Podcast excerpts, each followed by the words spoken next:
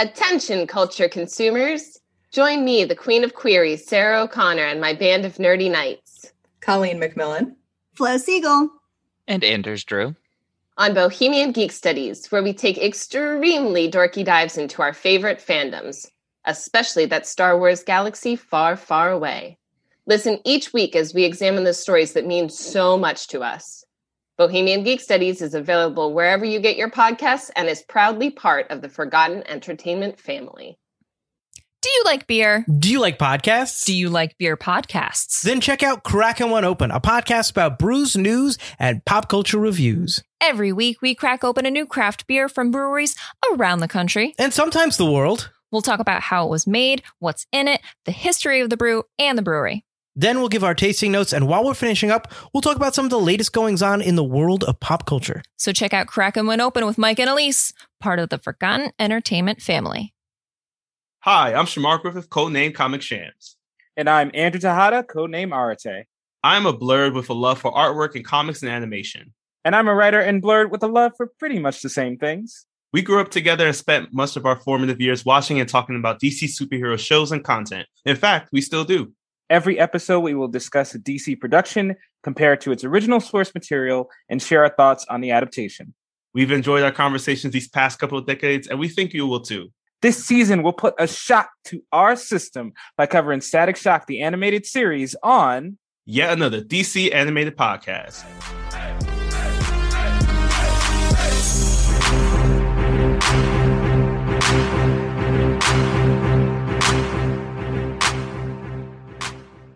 Welcome to yet another episode, yet another DC animated podcast. My name is Shamar Griffith, codename Comic Shan. And I am Andrew Tejada, codename Arte. Andrew and I have known each other since 1996. That was the year Shaq started playing for the Lakers. Oh, shit. Okay. All right.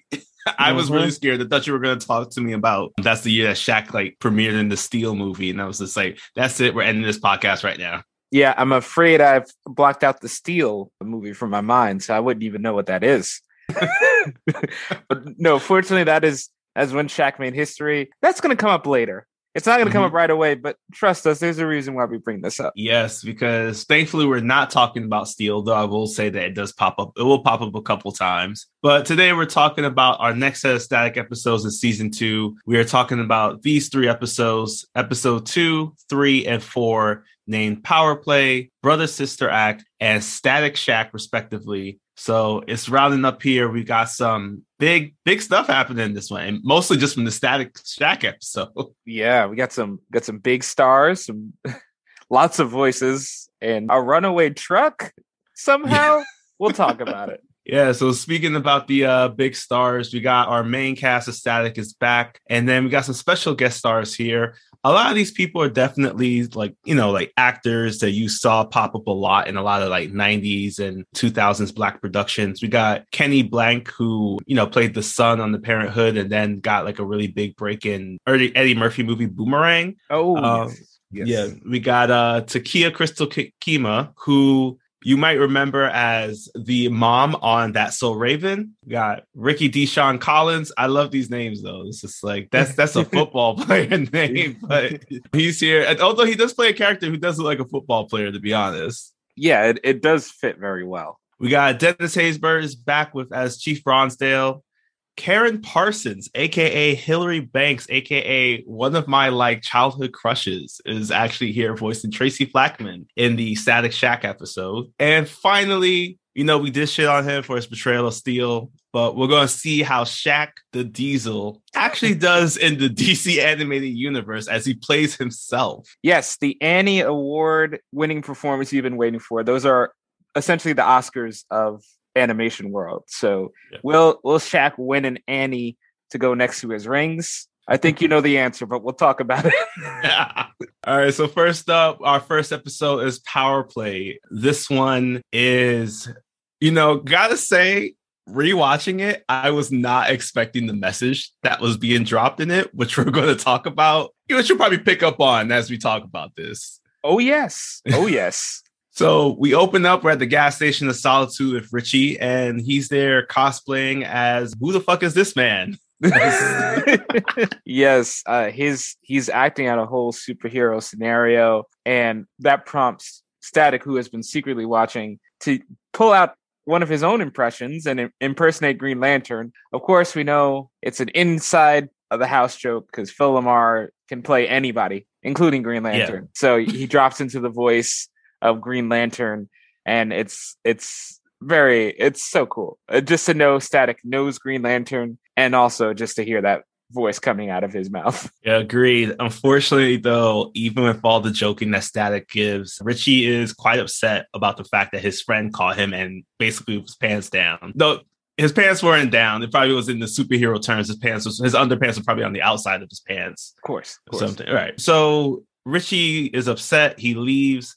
And as he's riding away on the scooter, the same scooter I'm assuming was the one that jumped over the cop car some episodes ago, uh, he crashes into this older man who is like walking by with a cane. And as Richie goes to help him, there's this giant like electrostatic shock that starts emitting from the man that engulfs Richie. Yeah, and we know on this show if if there's a shock and static isn't behind it, some some chaos is going down, or the static is on the rampage again, destroying Dakota. But it bode it boded not well for Richie. But he walks away, meets up with Static, and again, Static. There's a Phil LaMarr was having a little little too much fun in this episode because he pulls out a Jamaican accent out of nowhere.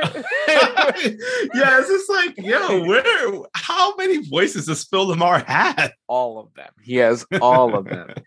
Because pulls out the Jamaican accent when he's going to get Richie some additional things from the restaurant, and all of a sudden, there's just a runaway truck. How does this happen? How does your truck just run away? I, I'm stuck on this, but I have to get past because the runaway truck is about to hit the most adorable dog in animation oh, history. Yes. Like hands down, that that dog was cute as fuck. And Richie, fortunately, sees this happening. So he does what anybody would do when they see a cute dog like this and runs out to save him. Unfortunately, Richie doesn't push the dog out the way as the two are now about to be run over by the truck. And this is when Richie exhibits his own superpowers here. He creates kind of like a force field that stops the truck dead in its tracks, almost pretty much lifts it up into the air. And Virgil comes out of the restaurant, sees all this happening, and somehow no one else sees that Richie was able to create this force field and stop this truck. Yeah, it does. I did have questions about that. I'm going to assume that, and this is giving the show a lot of leeway but I'm going to assume that Richie's powers are not visible to normal people. Mm. So hmm. people just assumed the the truck stopped instantly, the runaway truck somehow. That's my best guess but yeah, a, a, lot of people should have seen this. yeah, like definitely. And um, so now Virgil grabs Richie as they head on back over to their abandoned junkyard at HQ. As they're like basically now just testing out Richie's abilities. Richie shows off that he's like really good at using them. In fact, he's able to keep up with Static's blast, and you know, Static tires out before Richie's even able to is even able to like let down the barrier. And the cool part about it too is that Richie is just like learning all about his powers at the same time, but showing how great he's at using them as he already teaches himself how to fly. Yeah, and I do like this scene because they're in the junkyard, thankfully, away from civilians. But they can't uh, destroy anything that's already meant to be destroyed. That's so we'll give Static that one. exactly, exactly. He's helping out the local economy. But I like this scene because they're being so reckless with their powers. And of course, they're two teenage boys. They would definitely go crazy with their powers and go over the top. It's completely believable. And Richie soon learns, though, that his powers are not limitless because while he's flying, he starts losing it and he starts falling down. And he realizes, because Richie is a pretty smart fellow, he realizes maybe this has something to do with the old man. So Richie, stranger danger, bro, doesn't listen to stranger danger and he goes back to meet the old man, who we now learned is named Ragtag. Just his name is Ragtag. Yeah, we we need to workshop that name. I mean, because basically, this dude is like he reminds me so much of um All for One from the My Hero Academia anime, and I'm just like, you went with Ragtag.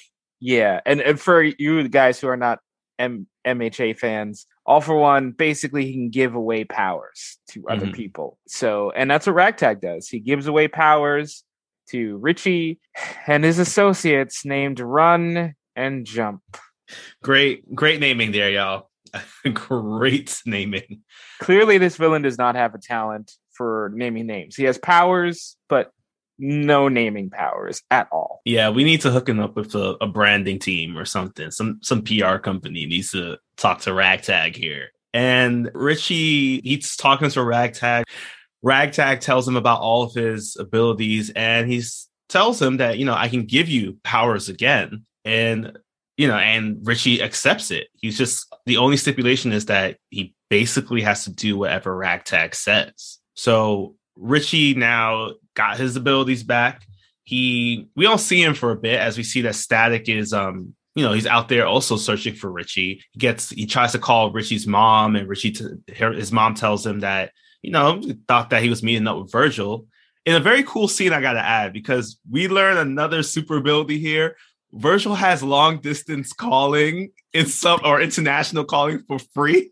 Yo, he's got that Tesla Airphone. Like, I don't know what this thing is. He's able to use his powers to create a like a electric phone in the atmosphere. Yeah, it was like the keypad popped up and he was able to just dial in. I was just like, yo, Let Elon Musk see this. Please petition for Elon Musk to see this episode because if he sees this, we'll have these by next year. I guarantee. oh yeah, guaranteed. guaranteed. But his call doesn't have time for his call because these union construction workers have overloaded their crane.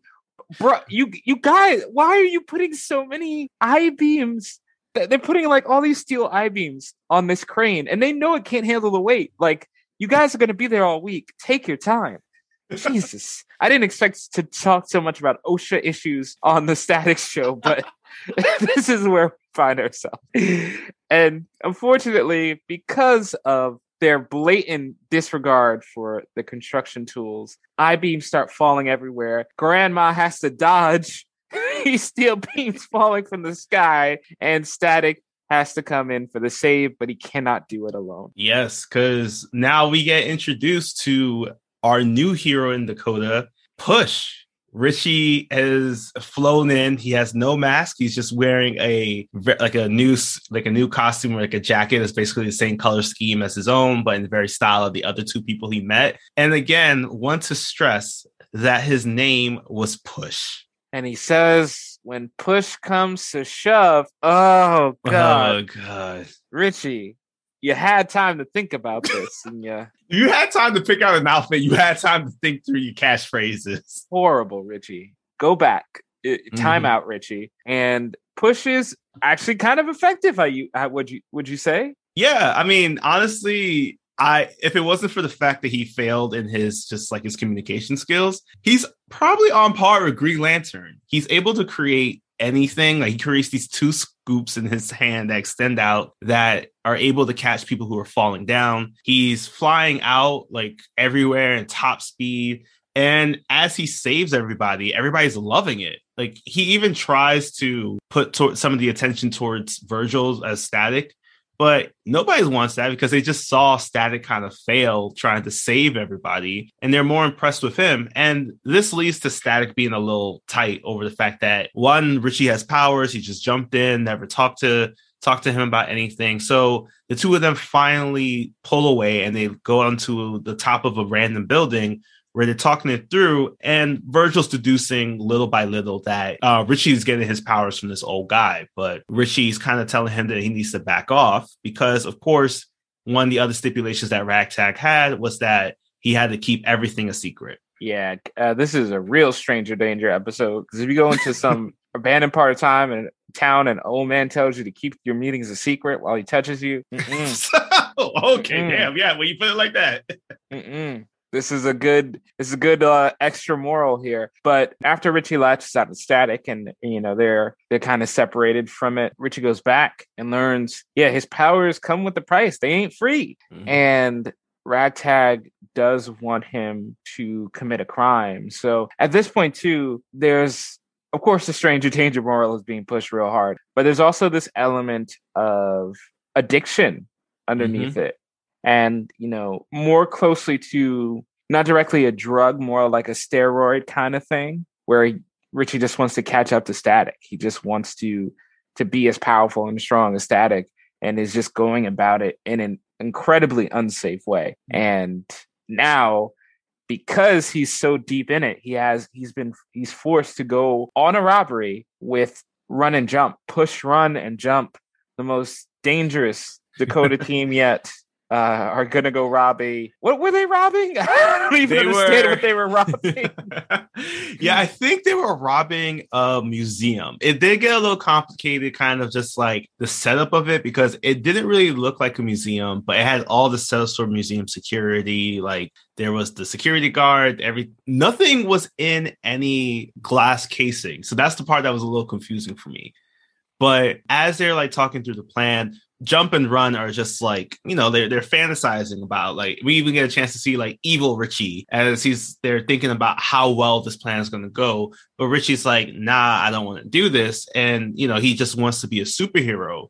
He didn't want it to be anything like this so he decides to set off the alarm as jump goes into the museum. And run now just starts attacking Richie leading to a full confrontation outside. Richie's starting to create like a force field bubble around him, but Run basically, who's out here like, like with like a like one one thousandth of the speed of the Flash, is just like punching on Richie, and this leads to Richie's powers being like just going away. And right before the final punch, we get the ultimate team up with Static coming into the scene. yeah, it's a, it's a great great save from Static.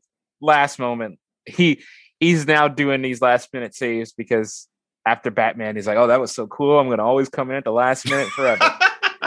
and he just walks right over these two. He proves that jump run is not anywhere close to the Flash because Static immediately stops him from running permanently. No, just kidding. He just uh, knocks him out. And jump easy, easy. Even though he can teleport, Static walks over these two. They have nothing on him, and Static is like, "I'm not done with you. I didn't hear no bell. I'm gonna go beat up your boss." So he goes to the Stranger Danger Ragtag, and Ragtag immediately fakes an injury like he's a soccer player and says, You know, help me, Static.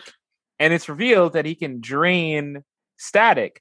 And I thought he was restraining him of powers, but no, he was about to murk Static right on the spot. Yo, like for real, because he was the fact that he could drain life force. I'm still mad they went with the name Ragtag. There are several other good names out there. Drano, for example. Rhino. Anything will work. The now I was going to say the mighty scrub, but that, that actually might not.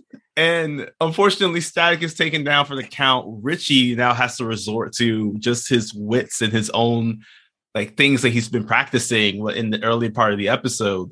So this leads into the two of them fighting. Richie's able to first off beat Ragtag by swinging a, a lawn chair at him. I want to just say that again. He picked up a long chair and swung it at Ragtag. Because he still lifts. Richie still lifts. Exactly. And this fight, fortunately for Richie, does go in his favor as a well timed jump leads to Ragtag falling over the side of a building. As Ragtag is calling for help, Richie reaches out, and that's when he sees that Ragtag isn't really there to isn't doesn't really care anymore. So he pulls his hand back, and that's when Ragtag finally falls, just pretty much executing the um, Teenage Mutant Ninja Turtles movie Shredder special, then falls into his apparent doom into like a trash can. And that's it. We jump to our next scene. We're at the gas station of Solitude again. Virgil and Richie are changing. Richie's retiring his outfit as Push as the two of them once again get into one final debate about who was stronger. And like any good friendship, it can only be settled with video games. Sadly, I don't think this universe had Super Smash yet because you know you would pick your mains and just and just you know get that work. But Exactly. unfortunately, this time around, they just had to settle for. I think it was like a F Zero meets Mario Kart. It, it was like F Zero beats Mario Kart with like all the the design of Star Wars. It reminded me a lot of that tunnel that Luke had to go down in episode four. Oh, yeah. um, shout out to yet another Star Wars podcast for providing me with that knowledge today. hey, the bridge between, the bridge between, and yeah, that's that's the cap. You know, on on this Stranger Danger episode. So mm-hmm. now moving on to brother sister act. Yes, now it is time for dinner at the Hawkins household, but Virgil is out here singing Somebody come get her because she's fucking up my dinner. As Sharon is cooking the worst version of meatloaf that has ever been described to us. This thing is apparently still pink and cold, which to me means that like you, did you add any flame to it? Nope, that's straight salmonella. So as the two of them are fighting, it seems that um, Robert Hawkins is out of the episode because he is at a conference of some sort. Sharon saying that she's, you know, taking up the duties of basically cooking for the household, which to be honest, I feel like she does all the time. So I don't know why she kind of had to make it a big deal this time around. But as Virgil's asking her for some ketchup, she goes over to the fridge to get it, as she's still just basically shitting on him. And at this point, we see that Virgil has started to electrocute his plate to warm it up, warm up the meatloaf. And as she turns back around, that's when she sees that he's completely finished everything on his plate. Yeah, you know, I'm guessing what happened here with Sharon is that she made the classic mistake we as kids have always made, and has frightened us to this day. The thought where she forgot to take out the meat Oh, in the morning when your mom Mhm. told you to, and then you come back home, the meat's frozen. You trying to wash it off with some hot water, real quick. You know that's not gonna work. It's still frozen all in the inside because you messed up. And I think that's what happened with Sharon. Yeah, that's a this is a lesson for y'all. Just take the L. I tried even the microwave trick. It don't work. You don't want you don't want to eat that meat. Yeah, no. You got you got to leave it out. You got to leave it out. but this, in any case, this incident makes Sharon kind of suspicious that something might be going on with Virgil. Meanwhile, across town at the new hottest club in Dakota, we see we meet Boom and Mirage, who are brothers, a brother and sister team who seem like the Mirage is unsure about what they're about to do. But Boom is like, "You got to trust me. We got to, we got to do this." And they go up to a bouncer who says, "If you're not 21, you can't join the fun." Just the voice too. it's that it's that voice that kills me. And they're like, and Boom's like, "Nah, I'm good." Uh, uh, I, you can't. He makes some hearing pun. I think something like, "Can you hear me now?" Or Yeah. But in any case, he knocks over the the bouncer with his sonic powers, and his sister Mirage makes a tiger that starts scaring everybody in the club. And honestly, I don't know. I I I would be more scared of the speaker guy than the tiger, but that's just me personally. Oh yeah, no, I totally agree with you. The man had a speaker in his chest. That's not natural in any way, shape, or form. So also because it was just like I don't know if he could adjust the levels of it, but it, at some point it was like creating concussive blasts, like things were falling from the sky, ears were being pierced, like it was a lot. So you know, I, I think Boom or Byron. I'm trying not to make another TikTok joke here. Uh, I think he's he's kind of a, a menace to society right now. So times pass. Dak has gone on patrol and he catches up to see everything that's happening. Chief Bronzedale is out there, and the two of them talk about like you know what's going on. And this is when we find out about Boom and Mirage, their abilities. And as they're trying to have this conversation, a bunch of news reporters start swarming Static. So they start asking him questions like, you know, who do they think it is? Is it Slipstream? Is it Replay again? So kind of like going back to our season one villains here. And as this is going down, Sharon is out with her friends at a diner and she's complaining about Virgil again. And as Static pops up on the TV, she's like listening to the report, and Static says this phrase that Slipstream and Replay are so Y2K. Oh, sorry, that just threw me back to, and made me realize how old I am. As soon as I heard Y2K, I was like, huh, I haven't heard that phrase in decades. Oh, decades. Oh, God, it hurts. Oh man, those times we were so afraid of computers, like we couldn't even turn them on unless they might get into like Skynet or something like that. That was a bad time, y'all. Yeah, we really thought all computers in the world were going to shut down in 2000 and and kill us somehow. And Yeah. then we still thought in 2012 the Mayans were going to kill us. But, you know, that would have been We're a still here. we took very different routes on that one. Anyway, in any case, the Y2K phrase alerts Sharon that something might be going on with her brother. She starts making the connection that maybe they're one and the same. And she's out in a car, follow Static, and Static is even going on the same route as her brother would to get home. So now she is absolutely, she is almost 100% convinced. She just needs that last bit of information. And while this brother and sister are trying to work out their issue, Boom and Mirage, we get to learn a little bit more about their backstory, specifically that they live at their grandmother's house in a tough situation and that both their parents are gone. Yeah. And it's kind of good to see this dynamic that the two of them have because Boom is clearly that like older brother that just, you know, he's putting up a front that like he's trying to do good by stealing for the sake of like taking care of the family. But Mirage being the younger kid, it's just echoing that like that young innocence of no one having that strong moral compass.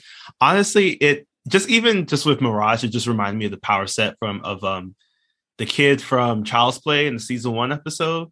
Oh yeah.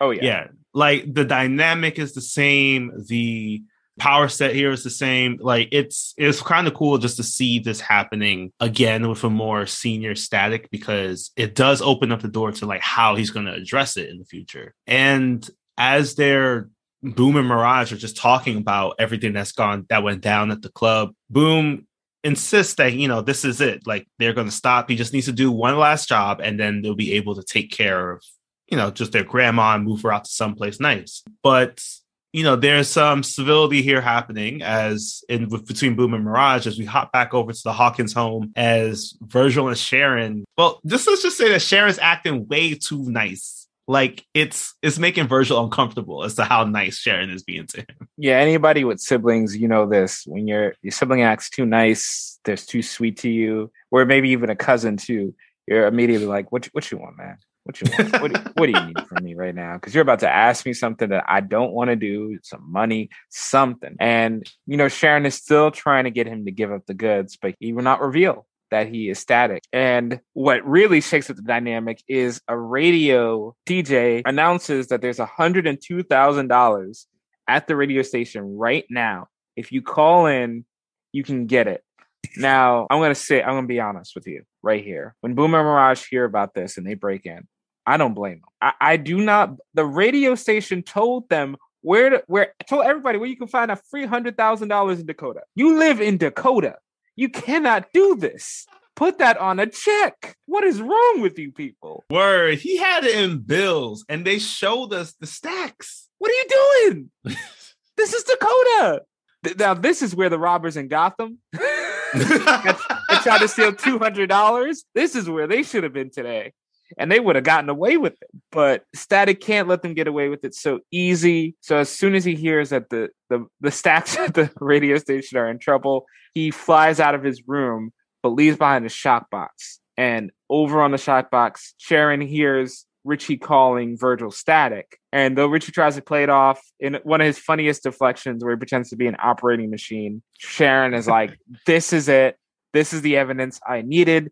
Now I know for certain that this, my brother, is static. Yep. And as Static heads on over to the radio station, he sees the confrontation between the cops, Boom, and Mirage, who's out in the distance.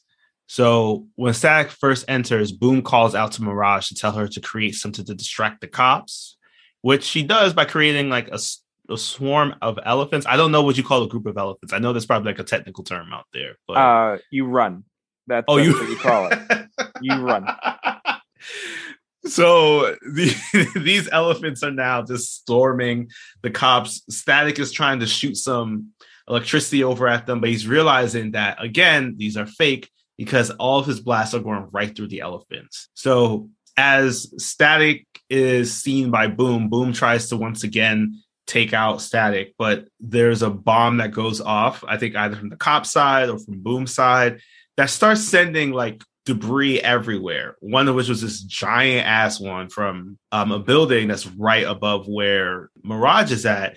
But luckily, Static is able to swoop in and grab Mirage but this means now that Boom has escaped and Mirage is taken to the hospital because they just want to check out and make sure that she's okay. Yeah, I do love real quick. I love to say that the the way they animate Mirage's powers when like her using her powers is really cool. Mm-hmm. And definitely props to the animators for making something so unique. And this leads into the hospital scene where Static is talking with Mirage about her brother. And she says, you know, he wasn't like this. And then he got the powers. And I really like this scene because it touches on the facts that the Bang Babies may have mental illness as a side effect of these powers. And it's very, it's very Batman.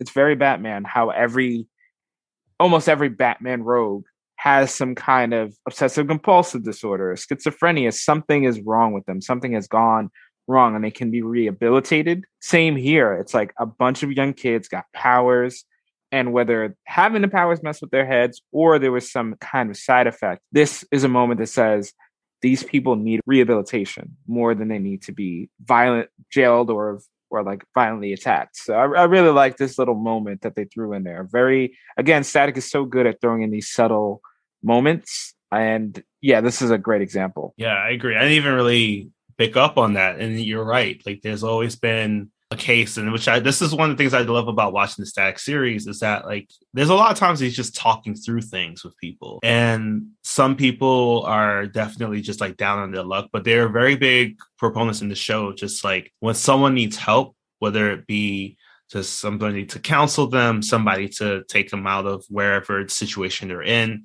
they're very big on like showing the resources that might be available. We don't really get a chance to see it here because you know again like, they, like there's just a lot of speculation on in terms of just like why Byron his his mind mind has shifted. But you know I would I wouldn't be surprised if like by the end of it they discovered something they would be like all right let's hook you up with somebody to talk to. Yeah, it's it's really uh, you know I have it on my mind because a recent superhero thing I saw talked about rehabilitation. Mm-hmm. Maybe something in December. I won't get too specific. We're out of spoiler territory, but I'm just going to be safe. Mm-hmm. Yeah. Certain something in December was all about rehabilitation. So I think that's that's kind of what sparked it. Eh, so Static really wants to not just defeat Boom, he really does want to help Mirage. And he, he says that much to the officers. He's like, I, I want to help these people. Like there's something wrong, and it's nice to have see them having that conversation and being open to it. But unfortunately, things go a little south when after Virgil and Sharon decide to go to a basketball game. I, I'm going to assume it was a Nets game because they were able to get tickets the same day. Damn! All right, just go after a whole team. uh, we are not sponsored by the Nets. Uh, and Boom shows up because hey, you know what? Again, Boom is pretty smart. There's a lot of money at a basketball game. Concessions. Yeah. wallets. The players might have some stuff in the locker room. Me personally, the if box I was office alone, the box office. Like me personally, if I was at a basketball, if I had metahuman powers and needed to steal things, I would start in the locker rooms very subtle, and then mm-hmm. move my way to the box office, see what I can get away with. I would probably stay away from the crowd. This is not hashtag not legal or thief advice. so as we now learn that like you know boom is smarter than the average criminal sharon and virgil are talking. This is where sharon basically confronts virgil about the fact that like she knows he's static. And you know she does she does do a good job at times of like keeping her voice down so that you know just to protect her brother. But she's like but she's really pressing him. She's like here's all the evidence i have that connects you to. And I gotta say, Sharon's detective skills are kind of like, you know, probably might impress Batman. So as Stack is trying to deflect out everything here, fortunately for him, Richie happens to come on by. He's also attending the game, and which does question who is he at the game with? Like, who knows? Like, honestly, who knows? so as Richie bumps into them, Virgil looks around and he happens to see both Mirage and Boom walking around. So he grabs Richie to head on over to the bathroom, giving him some time to separate himself from Sharon so that he can at least suit up, which he does by being able to shoot a lightning bolt over at the sprinkler system to get everyone out the building. And this is when we see now that Boom is attacking the the area of the the arena manager or something. Yeah, and I do want to point out before we uh, get too far from it, this is the mm-hmm. shocking scene of destruction I've been waiting for.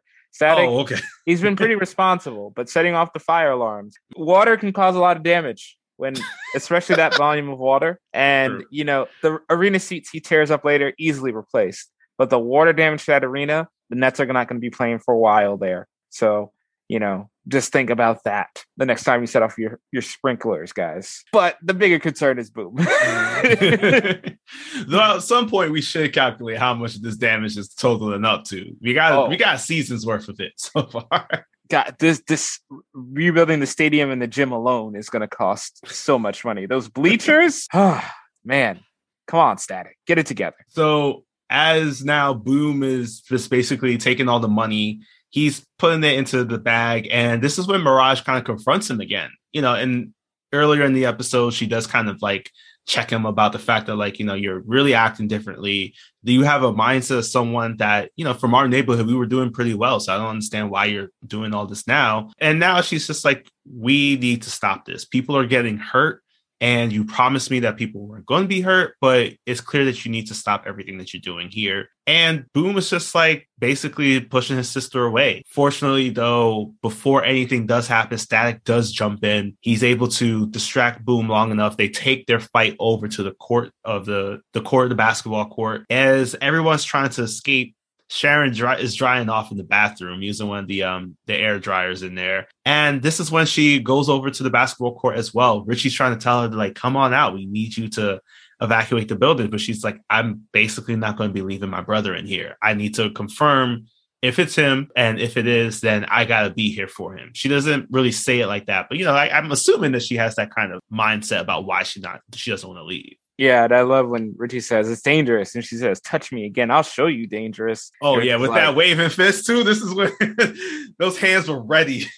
not ready for it. And this is a great fight on the basketball court. It's well animated. It, it's exciting. It's a, a nice clash of powers. And Static really is at a disadvantage here. And Mirage ends up helping him. Mirage recognizes that her brother is fully out of control and really needs to go down in this moment, regardless of how she feels about him. And her help gives Static enough time to create a giant hamster ball, essentially, to trap Boom in that is also soundproof and prevents him from lashing out anymore. How they get him out of that ball, your guess is as good as mine. So now everyone's outside of the stadium. Sharon and Richie are waiting, and this is when Sharon kind of like basically confirms now that she she knows what she believes is to be true. As Virgil's the last person to exit, and she's asking him like, "Where were you all this time?" You know, he's given an excuse of like why he's basically kind of like deflecting, saying that you know it was the sprinklers. I can see why you ran out before I did. And as she's like, I know you're static. I know it's you. This is when we see that there's another static flying by. He's flying with um Mirage, who is in the cop car for like child protective services, and they're taking both Mirage and Boom away. And this leads to kind of like Sharon now just basically questioning everything that she just saw. Yeah, and luckily this is not replay. Mirage Yes. was just throwing the Mirage up that uh, distracted her enough, and now she's completely off the scent. And the final image, really, really sad image, honestly, where you see Mirage smiling as she's being taken away from child services, mm. you know, and yeah, it, it's a really, it's a really strong punch to the episode because she is happy that she helped, but the road in front of her is going to be tough, you know, and Yeah. the show just doesn't shy away from it. And I, I do applaud again. It, this is 20 minutes. They have 20 minutes to tell this story. They do not have to do this, but they did. And we definitely appreciate that uh that hard hit right at the end. Yeah.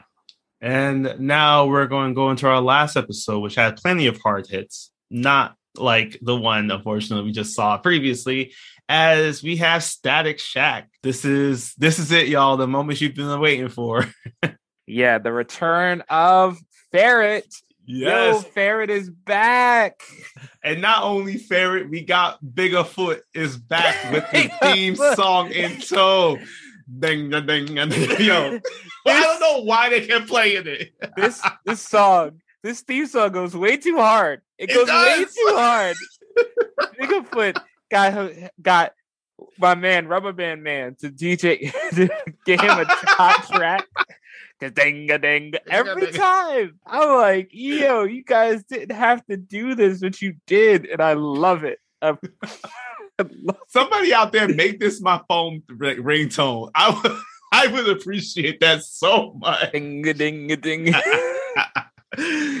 oh man. So Ferret and you know we call him Bigfoot, but his real name is Kangor, but we will call him by the name he gets on this podcast. They apparently have created this new team. And they got along with them this new bang baby who is acting as leader. His name is Hyde, the man who is gigantic and basically like a version of Dr. Jekyll and Mr. Hyde here. They're in a random recording studio trying to steal the guitars right out of the musician's hand, which makes you wonder how did they know to even go there? And then the second question is Static happened to be watching all of this going down with no, you know, no alert as to, you know, they're there trying to steal things. And he easily traps them in a recording booth. So it's just like this was a random fight that like ended pretty much as soon as it started. My suspicion is he was flying over Dakota. He heard Bigfoot's theme song. He said, I got to get me a hot track like that. So he followed them to the recording studio and then he just stumbled upon them committing a crime. I, I, I really, uh, I don't, I don't think it could have happened any other way. I just, I'm going to blame the theme that- song. That that's that's plausible. I actually I, yep, yep. That makes sense. Ding, ding. but Static is called away across town, away from the guitars and musicians, because his dad needs him at the community center. And again, Robert Hawkins proves he is the greatest animated black dad of all time because he hmm. knows Shaq. And he, he has Shaq just show up here at the community center to play a charity game and is also willing to play a game of horse with his son, which is kind of mean, but also Virgil's very excited about it. yeah. Don't worry though. This was after he um made the second worst DC film of all time. So I think this knocked him down the peg. This is so I think this probably will put some something in favor of of, of Virgil here at least. Yeah, and let, us get this out of the way. Shaq can say his lines. Yeah. That- that's that. Uh, Yeah. he can say his lines in sequence, and they're audible. That's uh, yeah, that's pretty much it. Uh, you know, if I had to compare him to Mark Hamill, I would wonder if I had a concussion because why would I ever do that? he's he's but just- for real though, we got we got love for the big man. But again, like you, you don't need to complete every side mission in the game. nah, you could have left voice acting alone here, buddy. Uh, Mhm. stick to Shaq Fu. But oh dear God, no. the main problem that Shaq is dealing with in this episode is his schedule is too packed because he's too famous and Mhm. he's too busy to have fun. But since he can't play basketball with Virgil, he invites Virgil and his friends to come to a quiet dinner that features approximately a thousand people at a hotel later. And at this quiet dinner, who should show up but our favorite villain, your favorite villain, Ferret of the Rough Pack. Yes, so the rough pack apparently at some point during the fight were able to grab a piece of Static's jacket. They were able to rip it off of him. So now they're using Ferret's nose to try and track down Static, which they do successfully. Like they enter the hotel, and this caused a giant like panic as Ferret walks up to Virgil and doesn't deduce that the two are one and the same. Like he doesn't really get a chance to see Virgil's face, but he does pick up on the fact that Virgil smells a lot like static. So this leads into Virgil trying to cause a distraction. Richie is helping him out with it as now everybody's swarming, and this leads to them trying to run out. With fortunately, Robert and Sharon were able to grab an elevator. And as Virgil and Richie are trying to run towards the elevator, Shaq comes through all seven foot one speed. And I have so many stats about Shaq right now. Shaq stats. Yo. So he's able to grab Virgil and Richie and take them over to the elevator as they escape in time. But there's at one point in which the rough pack are trying to grab for the elevator and they almost successfully do so. But Virgil secretly starts shocking the elevator, causing Hyde to let go of it. And they finally escape. in the in like the underground basement parking lot thanks to one of Shaq's drivers. Yeah, they're, they're like, "Welcome to Dakota." Like this, this happens every day. and Shaq decides instead of going to where he, you know, anywhere else, why not go to Virgil's house for the night? And we find out quickly that Ferret Ferret went down for the whole crew. They set let him go to jail, and Shaq is taking up the whole couch watching this news report. and again, we have this ongoing dynamic of Shaq really wants to unwind, play basketball, but Robert Hawkins, he's like, I don't care what celebrities in my house. It's time for bed for the young ones. So they have to postpone until tomorrow morning to, to for the, the the one-on-one we've been waiting for. And in a surprising show of loyalty, Bigfoot plays his theme song on the uh, the police car radio, and it, it's so good. They just pull over and they say, "Here's Ferret." No, but he just goes and Bigfoot does break Ferret out of police custody because he needs to get static. Yeah, and now that the rough pack is free to do what they want, it's the next day. Static wakes up. He's scared now because he's not able to find Shaq, and he's just like, "I really wanted to just play this random game of horse against, you know, the big man." So Static heads down. He fortunately does see Shaq eating at the table. He's eating some pancakes, like the largest stack of animated pancakes I think we've seen in the DC universe so far. And as Shaq is, you know, saying that like, yo, let's go. I'm ready to play ball. You know, I got an hour before I have to head on over to the community center. They're getting ready to leave, but unfortunately, the doorbell rings, and Tracy Flackman, who is the East Coast public liaison, I, this was just like so specific that it was just like she's here because she's come to pick up Shaq because she he has been avoiding her all night after they made their escape. So now Shaq and Static are running out the back door to try to see if they can finally get some time to play this game of one on one against each other. And fortunately, they find a basketball court that is to the side, out of the way, a mm-hmm. woman out of the window. Again, I love these spectator lines. I'll say it every every episode, where she's just like, "Boy, you drinking your milk?" And, and it's Shaq. He's like, "Yeah, yeah, I am." And Shaq, proving he is a ruthless man, immediately dunks on on Virgil because he just Mhm. wants. He's like, "I'm a charity. I I give to charity, but I don't do any charity on the court." So he uh, he, he he dunks, prompting Virgil to also cheat at basketball by using a spark of electricity when the ball is not going in. And I mean, during that's this, what happens when you shoot from well beyond half court, Virgil. yeah, why are you handicapping yourself? It's Shaq Right. the handicap. And at this point, we see them have a conversation about splitting lives. You know, it's like Shaq says, you know, he d- lives a double life as a celebrity and a human. Like, no, you like Shaq. I don't. It's not. It, it wasn't a really good analogy, but he makes a point of saying that you got to have time for fun in your schedule and activities like dunking on kids that are much shorter than me. And this is where it's a, it's a nice moment between them that is unfortunately interrupted once again by our our favorite, your favorite ferret. Yeah, uh, Ferret and the rest of the rough pack, they're coming through. And luckily for them, Virgil's able to peep this before anything really goes down. So they head on over to a building where they apparently have been using using it as storage, but honestly, this thing is packed enough to do create its own gym.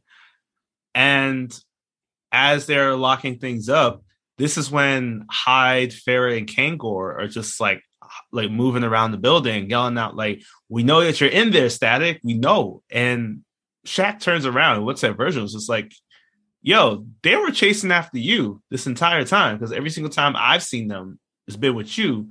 Also, the fact that they're calling out for Static, this is what prompts Virgil to be like, "Yeah, I kind of know a little thing about leading the double life." And as a real homie, Shaq says, "Don't worry, I got you. I won't say anything." But you also gotta save my life right now, man, because like I need you to go somewhere, suit up, do your little Super Saiyan power up, whatever you do to get to work.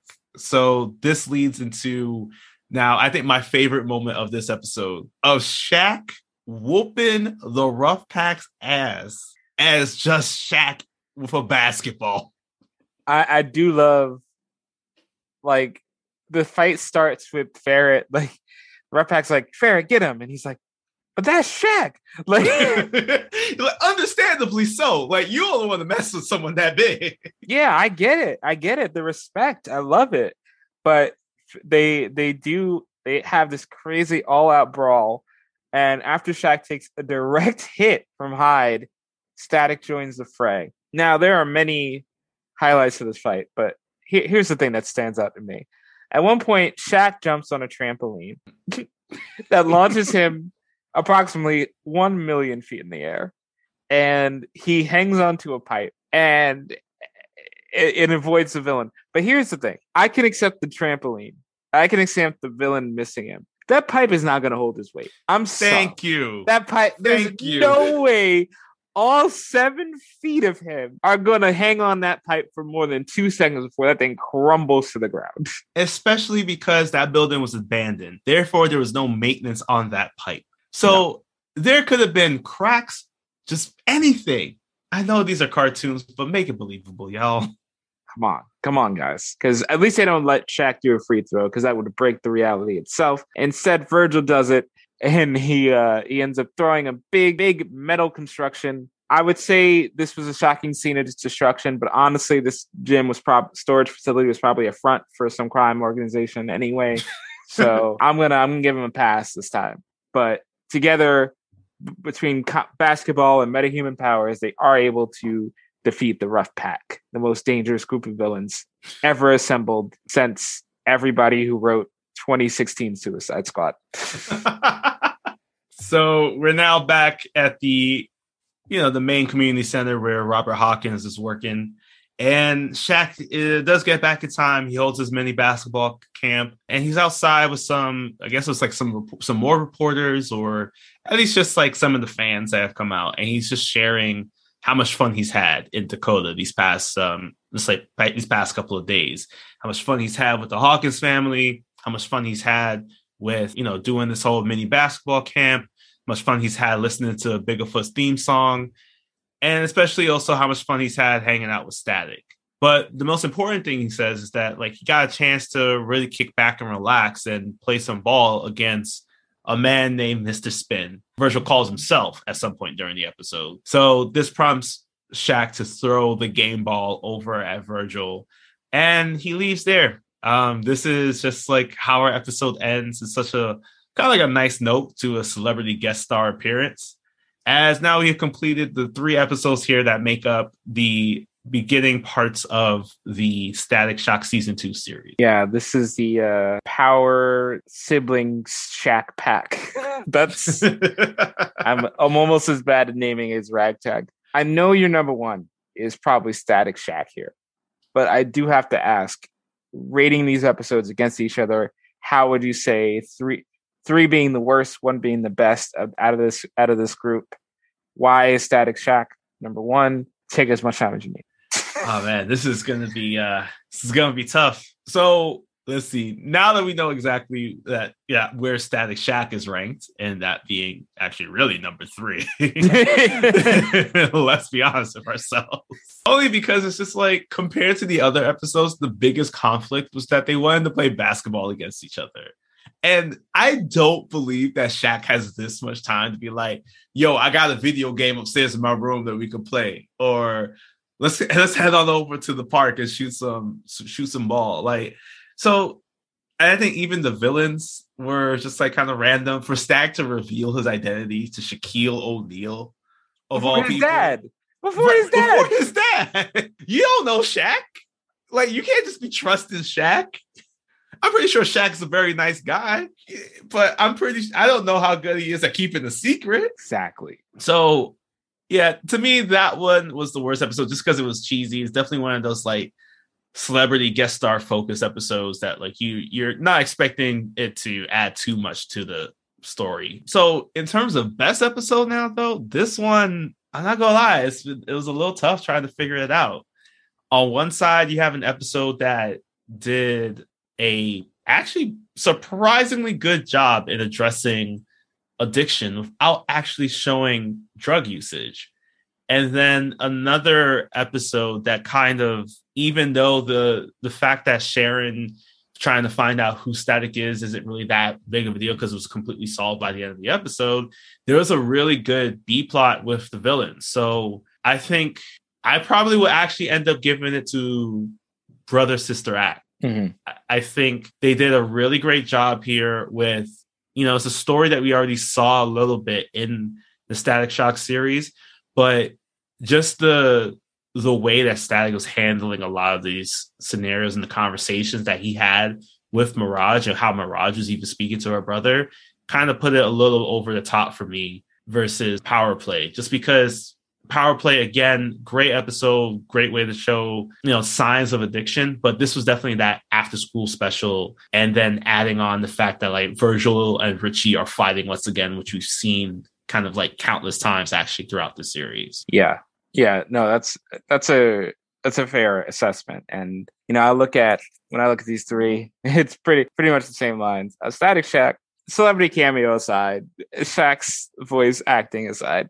the principal thing that this episode stumbles, it tries to pitch that Shaq is torn between these two worlds of fun and not fun, I guess. And that static is too, but they don't ever show static really struggling to do to live between both worlds in this particular episode. They have in other episodes done it really well, but here they mm-hmm. don't do it at all. Yeah, so the whole message of living du- du- dual lives, it's very general. It's very easy for a superhero show to do, and they don't really justify it here. Mm-hmm. So that's what kind of took it down for me. In terms of why power play is number two for me, I I think it's a great it's a great metaphor there's a great you know it's a great thing about diction and stranger danger mm-hmm. and a rivalry between richie and static because some they they do have friction all the time but this was one of their better arguments of of what what they want to be it and i think the show this episode attempted to do maybe a little bit too much and i think had it focused either more on the dynamic between virgil and richie or Richie's addictive behaviors in themselves, yeah. I think this would be one for the the books. It would be a best of series. But because it divides its attention between those two things, we kind of lose the real punch of either storyline. So I think if it had picked, it would definitely be the contender for number one. Brother Sister Act, what this one does so well and is it not it firstly it takes a story we already saw with the, the brothers where the brother was mm-hmm. making the mirages and the other brother didn't have powers but was being coerced by to do something bad. It takes the story and adds a whole new layer to it. There's a throwaway line at the beginning where Boom mentions they used to live in the suburbs before they lived in Dakota, and that losing their parents meant losing their economic status, losing their home, their sense of safety, and then on top of that, they get superpowers at a very young and confusing age. So all of that coming in and driving someone to desperation Robbie, You understand what Boom is doing this entire time. And it, it really and to have Mirage turn on him and at, and make sure that he gets the help he needs is really strong. It's a really strong choice. And it's a great parallel to see two brother sister relationships, of course, with Mirage and Boom, but you also have Virgil and Sharon, who Virgil chooses not to tell his sister about the powers because things can get complicated. He may end up in a situation like Boom and Mirage, where his sister's like, "Why don't you use your powers to do this or that?" So yeah, I think Brother Sister Act nailed what it was going for, and it did it in a really fun way. Um, it didn't have the Tesla Airphone, but nobody's perfect.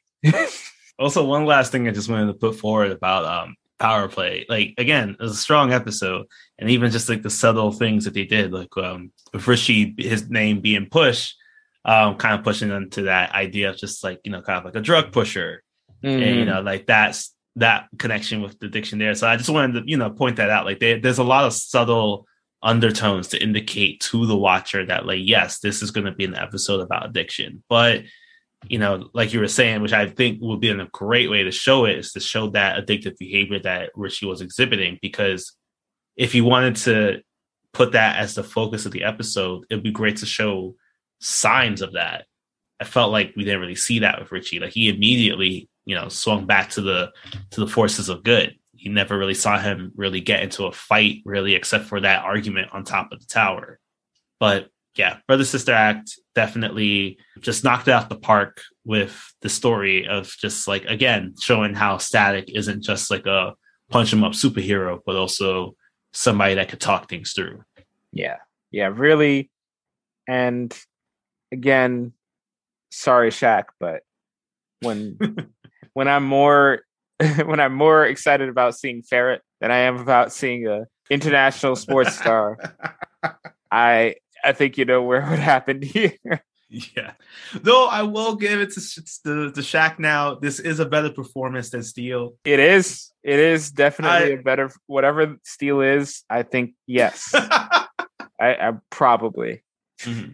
All right, so those are our episodes. Um, so we don't have a comic book section for this because unfortunately, Static did not have any crossovers with Shaq in the comics. Shaq probably does make some comic book appearances here and there, but nothing that was as influential as this static episode. And we had our two stories here that were basically written for TV in a way. You know, I think the dynamic, I will address that the dynamic between Sharon, Noah, and Virgil is static is a relatively newish concept. I think this is something that gets more adopted into the um, Milestone Return Static season one set of issues because at that point his entire family knows that he's static when he has to save save them from um, Hotshot in like the very first issue. So uh, yeah, no comic book stuff here, but there is just a lot of great fun things just from these episodes alone that really help to add to the static storyline that really shows that he's trying to be better, he's trying to do better, and he succeeded in a lot of places, but there's still a lot of work before he makes it back up to those big leagues where he could do that team up again with Batman once more in the future, which I'm very excited for because it opens the door to just like, will Static, you know, get that invitation to Young Justice or mm-hmm. the Teen Titans or the Justice League as a whole? Like these are things that we're gonna be seeing in the near future, hopefully. Uh, and that, and I and I also want to, since we don't have extensive comics, I did want to treat treat you all with a, a movie fact. You know, mm-hmm. d- diving into my uh, my movie knowledge a little bit. An interview was recently done with uh, Shaq about if he would reprise the role of Steel. Oh gosh. and he said, I quote, "Well, if you look at the Steel character, it's me. It's all me. John Henry Irons is me. You know, when we did the movie, I would have liked to have those Iron Man effects, but nah, we did the movie in the early 90s, and technology wasn't as it is now. I would love to be able to do a redo of that. I think it would be much better appreciated. Because you know, a comic book guy, I can tell when Superman died, he came back as seven different people. I got Gen- John Henry Irons. If you look at all the comics, that was me. Um, End quote. Um, End quote. First off, want to comment on the fact that Superman did not come back as seven different people. Four four tops. yeah. what? so all that to say, Shaq will reprise his role of Steel if we let him. So please support Superman and Lois on the CW and find support that Steel. Yeah. That's who you need to support. Go go write your congressman about this so that Shaq yes, does not please. get Neil Steel again. Yes, please. Wolé Parks deserves his time to shine right now. He knocked out the park in season one. Season two, I'm pretty sure he's going to do it again with that giant ass hammer. So just y'all know what to do. and didn't Terry Crews play John Henry Irons once? Is is that something that happened? You know what? I feel like maybe he did, but I feel like it wasn't canon to anything. Like maybe it was a no. Yeah, oh, yes, yes, he did. He did play John Henry, not John Henry Irons. He played the the um the black folklore character John Henry himself in a movie where Ludacris was sporting an iron jaw. Yes, iron jaw Ludacris. Terry Crews with a ha- sledgehammer. Already, I know a lot of you are like, "This sounds better." Than the original Steel movie. You are correct, and I support you watching it. Again, I'm just going to say it's better than the Steel movie. I'm not going to say it's a great movie. yes, it seems as the the John Henry movie is available currently on Netflix. So hope that Andrew Morgan at the Nom podcast. I know this is not a Netflix original movie, but if you ever want to discuss this, we are here. We are here for you. We we want to dive in. We want to break the sledgehammer on John the John Henry mythos wide open. But yes, that is that is our movie knowledge section. That's it. That's all you get. Well then, until then, y'all take care of yourselves and um watch out for for old people, I guess. You know, they they might lead you down the the path, especially if their name is ragtag. Yes. And if you are walking by a construction site and it looks like they're they're loading too much past the limits, too many I-beams, call your local OSHA unit, get it shut down because construction is half the battle.